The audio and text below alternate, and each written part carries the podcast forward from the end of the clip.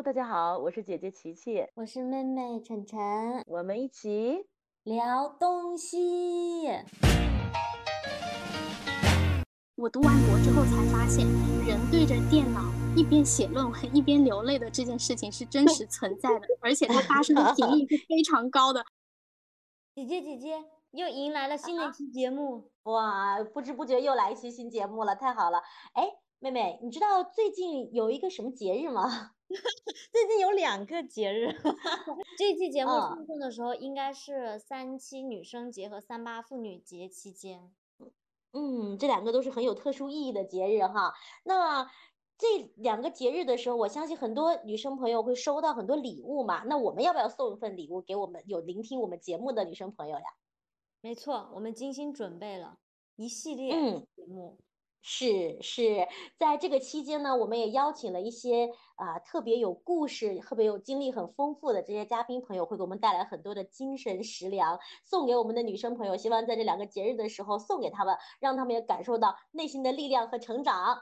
对对对，就这些这些嘉宾呢，他们不同的职业，在不同的领域。也是在世界，真的是在世界不同的角落，但是他们这么多的不同点，却有一个共同点。我用一句话来总结他们的共同点，就是普通却闪耀着各自的光彩。普通是指他们就是姐姐，就是我身边的朋友，他们并不是名人名流，也不是什么行业大佬，他们离我们的距离并不遥远。他们是可追、可及、可学、可做的人，但闪耀着各自的光彩，是说从不同的角度，他们都有着很多人羡慕甚至是钦佩的光环。我觉得，我个人单单是知道他们的一些故事。就可以给我提供很多的情绪价值和精神力量，而且我们还有幸很高兴的请到他们到我们的节目来，可以深入的聊一聊他们的经历、他们的心路历程。相信他们也会给很多女生朋友一些亲测有效、亲测实用、更具操作性的建议。也希望我们的节目就正如姐姐所说，给很多。女生朋友，当然如果有男生朋友也没问题，就给他们 给他们感动、慰藉，更多的启发和鼓舞。是，哎呀，这样说我都特别期待了哈，也迫不及待要要引出咱们这位嘉宾朋友了。好，今天我请了，首先请了一位我的好朋友，我先用一些关键词、关键句来介绍一下他。嗯，他是明明可以用美貌，却偏偏要用实力吃饭。第二句话是，他是从学术小白上了读博的贼船。第三个是吗？对对对，她是一位美丽的女博士，而且是国内知名语言学府的一位翻译女博士。哦，哎呀，太期待了，太期待了！我我我三晶晶，我这样说你满意吗？我邀请真身现身，受宠若惊了。首先想跟你们问一下好，就是晨曦好，姐姐好。我之前一直都有听你们的播客，然后刚刚晨曦对我的介绍真的让我非常受宠若惊。其实我没有他说的那么好啦，就是一个平平无奇，然后备受学术折磨的普通女博士罢了。刚刚晨曦说我是误上了读博这条贼船，其实这句话也没有说错，因为当时我来读博的时候确实是年纪很小，还懵懵懂懂。对读博这件事情还没有一个非常清楚的认知，就已经开始了这段征程。不过到现在应该算是已经走到了整个历程的最后一个阶段，所以我觉得这个有关读博的话题还是可以来聊一聊，有一定的发言权的。我第一个问题，我特别特别想提。因为我和三晶晶时不时会聊聊天，update 一下大家的最近的状态。我记得当时你有一个阶段，其实状态不是特别好。如果用一个词来形容你当时的状态，我第一时间想到的一个词就是秃头。的确，秃头啊，秃头，对，真的很很形象，就是当时的状态。那你能不能和我们？具体的聊一下读博期间当你的焦虑、不安，甚至是痛苦。嗯，说到这个，那段时间的确是连程序都感觉出来，我的头都要秃了。在读博期间，我的确是经历了比本科和硕士阶段更多的负面情绪。那我现在如果回头来复盘一下这些情绪的话，它的来源主要是有以下几个方面。首先就是在读博的时候，自己做的一些研究，自己做的一些事情，它获得的正反馈的周期是相对来说比较长的。它不像说我们学习一个什么技能，或者学习考一个什么证，可能在短期内就会觉得啊，我学到了一个东西，我获得了一定的成长。但是读博不是这样的。我之前有读到过一句话，叫做“兴趣是微小正反馈的持续积累”。我觉得这句话非常有道理，就是人在做一件事情的时候，如果你能持续的获得一些正向的反馈，那么你就会更加积极的投入进去。那更投入的话，其实进步越大，就会获得更多的正反馈。这样一来，就是一个正向的循环。但是就我个人的体验而言，其实读读博的过程和这个区别还挺大的。读博基本上就是呃，因为我是呃文科类的博士嘛，不像他们工科有实验室什么的，有那种。教研组啊，读博我读博的过程基本就是自己做研究、写论文，然后投论文。那么其实读过研究生、读过博士生、投过论文的人都知道，如果你投出一篇论文的话，反馈周期是非常长的。尤其是现在这个在国内的话，投论文的生态其实也没有那么好、那么健康，所以很多时候可能是自己辛辛苦苦、费尽千难、费尽心思的去做了一个东西出来，然后。呃，非常期待的把这个东西投出去，但是可能很久都得不到反馈。那这个反馈的周期可能从两三个月到半年，甚至是一年都是有可能的。我跟一些博士的同学都交流过，几乎大家都面临过投稿被拒的情况，而且是不止一次，持续的被拒。那我觉得这种没有得到反馈，或者说得不到正反馈的。给人带来的最大的一个问题就是，它会让你产生一种自我否定和自我怀疑的情绪。你刚开始被拒绝的时候，可能在想，哦，你这一家不要我，那下一家肯定会觉得要我的。但是如果你一直持续被拒，得不到任何的正向反馈的话，可能就会开始怀疑自己做的这个东西到底有没有价值，自己是不是真的值得被发表做做的这个研究。所以。很长一段时间内，我都是在自我怀疑和自己又做心理建设的这两种状态中反复的横跳，这是我觉得在读博期间，呃，就是比较困难的一个点。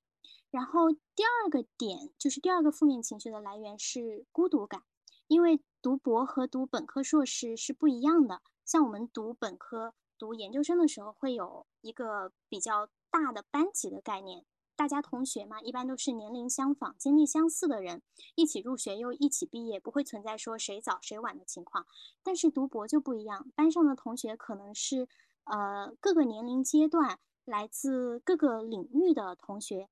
每个人的个人情况都会不一样。那大家在入学的时候，其实对读博这件事情的认知也不一样。有些人可能因为他的经历比较丰富。他一开始就清楚的知道读博是怎样一个流程，就会有非常清晰的相应的规划。他读起博来可能就会得心应手。但是像我的话，我是应届生上来，而且我年纪比较小，所以当时作为我们班年纪最小的博士生，就总觉得自己好像跟之前那些可以当我老师的这样一群人，突然变成了可以同班上课的同学。我刚入学的时候，其实内心是充满惶恐的。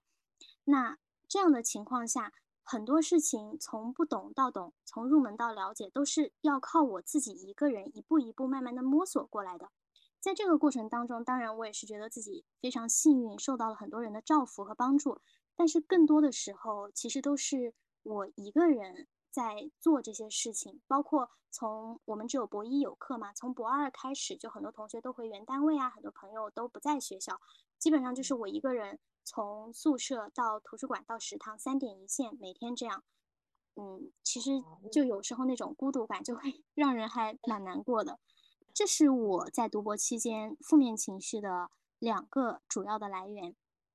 哦。哎，我刚才听晶晶讲这些，我其实 好有感触哎，就是因为我没有上没没有读过这个，但是听你说，从原先的有班级、有同学共同上下课、共同的去呃一起生活、去经历这个过程哈，这个学习的过程，到后面突然间觉得说啊，我的同学都是比我年龄年长那么多的这个长辈，或者说完全可能一些生活的轨轨迹轨轨道完全不一样。没有办法有一些沟通和交流的这个情况，确实会有这种孤独感。那嗯我能不能再问一下，就是在你感觉人生当中最至暗，就是读博这个期间最至暗的时刻又有哪些呢？嗯，最至暗的时刻，我觉得哦应该就是疫情刚开始的那个阶段吧。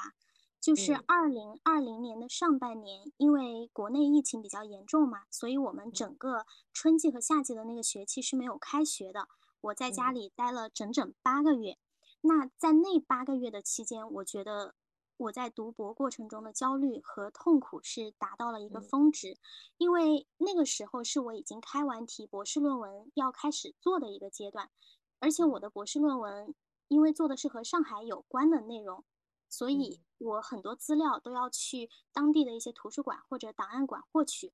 可是当时因为没有开学，所以我在家里就没有办法去查这个资料，没有办法查这个资料的话，我的博士论文是很难往前推进的。到嗯最后就是有一个阶段，我一想到我的博士论文十几万字，我怎么写出来？我现在又在家里，资料也查不到，生产力又非常低下，每天坐嗯在电脑面前就看着那个电脑的屏幕，无从下嗯手。有时候可能下了手，但是写两行字我又觉得不对，反而删了嗯三行字。在这个时候就会觉得整个人非常的崩溃，对。是然后当时也有一些就是父母也不是很理解，因为他们也没有读过博，他们不知道你在面临一些什么，他可能就嗯会呃，爸妈有时候是无意的说一些话，他们并没有想要来。嗯，想要来激怒我或者怎样，嗯但是嗯他们无意的一些话语，往往就会刺痛我，会让我觉得非常的难受。我记得印嗯象非常深刻的一次，就是有一天我的爸妈就在说：“哎呀，你看你那个同学都工作了，都进入社会了，有一些还结婚了，就你在家里还这样，也不知道你一天对着电脑在干嘛，感觉像无所事事的一样。”我当时嗯整个人就非常嗯非常崩溃，因为那段时间就是很焦虑，白天基本上做不了什么事情，但晚上差不多十点、十一二点就开始很焦虑，可能每天就是睡不着觉，睁着眼睛到两三点钟，然后早上起来精神也不是很好，进度也很慢的这样一个状态。所以我听到我爸妈这样讲的时候，我突然就哭了。我是一个嗯非常非常不爱在人前哭泣的人，可能从小到大见过我哭的人都屈指可数。但是在那个八个月的在家的期间，我在我父母面前大哭过两次，都是因为太焦虑，然后听到我爸妈不理解的那种言语。我现在回忆起来都觉得是非常不可思议的事情，我不知道自嗯己当时为什么会变成那么歇斯底里的样子。不过也就嗯是从这两次之后，我爸妈可能虽然还是不知道我在经历什么，但是他们开始明白，好像读博这件事情真的挺不容易，压力挺大的。后来他们就会温柔很多，就不太过问，即使问也是非常小心翼翼的。就这一嗯点我还蛮感激的。啊这大概就是我读博期间的一个至暗的啊时段了。是，其实听你说一下这八个月的时间呐，就是对一般来一般来说，人如果你只有可能一个月 啥事都不做，或者只能规定你一个月内做一些什么事，重复的单调着，然后又没有任何成果出来的时候，真的是会让他崩溃的。你你持续了嗯八个月这样的生活，太佩服了。那你又是又如何走出来的呢？就是在这个过程当中，我觉得嗯其实讲出来是看似非常容易的一件，听起来非常轻松的一件事情，就是你去做具体的事情。我之前有听过一档播客，那档播客里面，嗯、有一句话我觉得很有道理，叫“学者生活的底色就是焦虑”。那对抗焦虑的唯一办法，其实就是去做实实在在的事情，去推动你手中的这个项目。目前来说，我的体会就是，只要你的进度条在动，那么焦虑的情绪就会缓解很多。唯一一个可以抵抗焦虑，让自己不那么焦虑的办法，就是埋头去做具体的事情。就像之前我听你们有一期节目里面也有说到的，就是要把你的规划具体化，变成一个一个具体的计划，变成每天我在某个时间段要做的事情。就先不嗯要想着整件事情多难，不要有过多的畏难情绪，而是把它细化成，比如说我这个论文有十几万字，有几个章节，那我就把它细化到每一个章节有几个小节。我今天要写哪个小节，我就去查哪个小节的资料，把这一部分完成。当你这样做的时候，你就会发现，哎，每天每天我都在往前面推进，一切都在慢慢变好。然后突然你有一天你就可可能会发现，嗯，我原来觉得不太可能写完的东西，怎么突然之间好像就已经要嗯收尾了，就是那个啊成就感还蛮大的。是所以我觉得最重要的就是你要动手去做，最后一定会水到渠成的。有一点我非常有共鸣，就是说焦虑这个情绪，我之前也看嗯过类似的文章，它引导我们是要正视这样的情绪。你干很多困难的事儿，面临一些挑战，你势必你不自觉就会出现这样的焦虑情绪，它是非常正常的。不要去害怕，说我居然出现了焦虑这个情绪，你就把自己想象成一棵树，焦虑这些负面情绪就是天空上飘来的一朵乌云。嗯那就让它在那儿飘吧，这也是很正常的。你没有这朵嗯乌云飘来，才是有点儿不正常，可能是你过分心理过分的强大。但是对于百分之八九十的人来说，它都是会飘来的，那就飘在嗯头顶吧。我们继续埋头做我们的事儿，就像三晶晶说的，只要你不停的在动，就对好过什么都不做。对，是，因为你什么都不做的话，那个情绪是会一直递进的，甚至会吞噬你。但是只要你开始动起来，你就会发现那个情绪它就慢慢的消散了。对嗯所以我们就正视，我就是会有这些情绪，让它就在那儿吧，我继续做我的事儿，按照我的计划嗯去推进就可以了。那最嗯后有一个问题，有一些听众可能有计划是读博，你有没有什么忠告？有没有什么建议？嗯，忠告和建议的话，我想分成几个阶段来说。一个就是在呃读博之前的忠告和建议。我觉得首先也是最重要的一条，就是你在决定你要去读博之前，一定要先想清楚自己是不是热爱你将要做的这个研究，是不是真的对这个学科有那么强烈的兴趣。因为在读博的过程中，很可能会出现一些你之前根本就没有想到的各种各样的困难和考验。如果没有足够的热爱的话，那么这个过程可能就会变得更加痛苦。可能我现在说热爱，你会就是大家会觉得有一点虚幻，这个词太虚了。但其实对于读博的过程来说，它真的是一个非常重要的东西。你把它具体化的话，就可以自己想，比如说我做的这个课题，如果像我之前有提到过的，可能半年、一年，我一直在埋头做，但是没有什么正反馈，或者这个课题中间推动很难很难，在很长一段时间，几个月内都没有进度，那我能不能继续坚持？我还想不想继续坚持？如果这些问题的回答都是肯定的，那么我觉得你就可以认真考虑一下啊。那我是想读博，就千万不要为了读博而读博，在读博之前一定要想清楚。然后，如果你真的决定要读博了之后呢，在读博过程中也有几个小小的建议。第一个就是其实非常老生常谈的啦，就是要自律，要做好规划。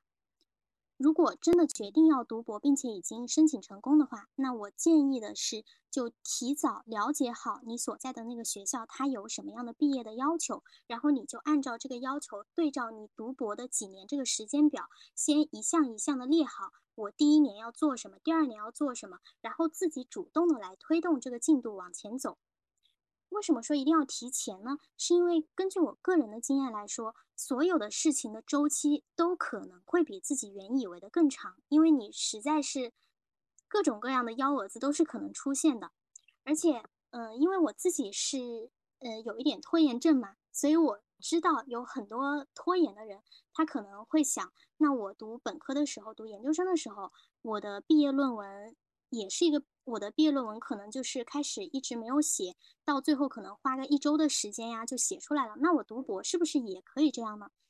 我觉得是根本不可能的，因为博士论文它是一个非常大的工程，可能会有十几甚至几十万字。对于某一些类型，比如说是做一个实验或者怎样的博士论文来说，它的写作时间可能不会太长，但是它一定是在写作之前做了非常非常多的准备工作的。所以，一篇认认真真写好的博士论文，一定是饱含了你在电脑面前付出的非常非常多的日日夜夜的辛苦努力和劳动的成果。它就是需要你在一个相对时比较长的时间内，比如说半年、一年、两年，每天都在那个电脑面前对着它持续努力之后的结果。所以，我们这样倒推来看的话，从一开始的自律和执行力就非常重要了。总而言之，就是我们不要看轻它，但是也不要去放大问题。不要看轻它的意思，就是我们要提早去准备，打不打没有准备的仗嘛。然后不要放大问题，就是说我们不要在一开始就被自己所幻想的困难打倒了，落实到一件一件的小事，不断的往前推进。然后还有第二个非常重要的建议，我觉得就是一定要保持良好乐观的心态。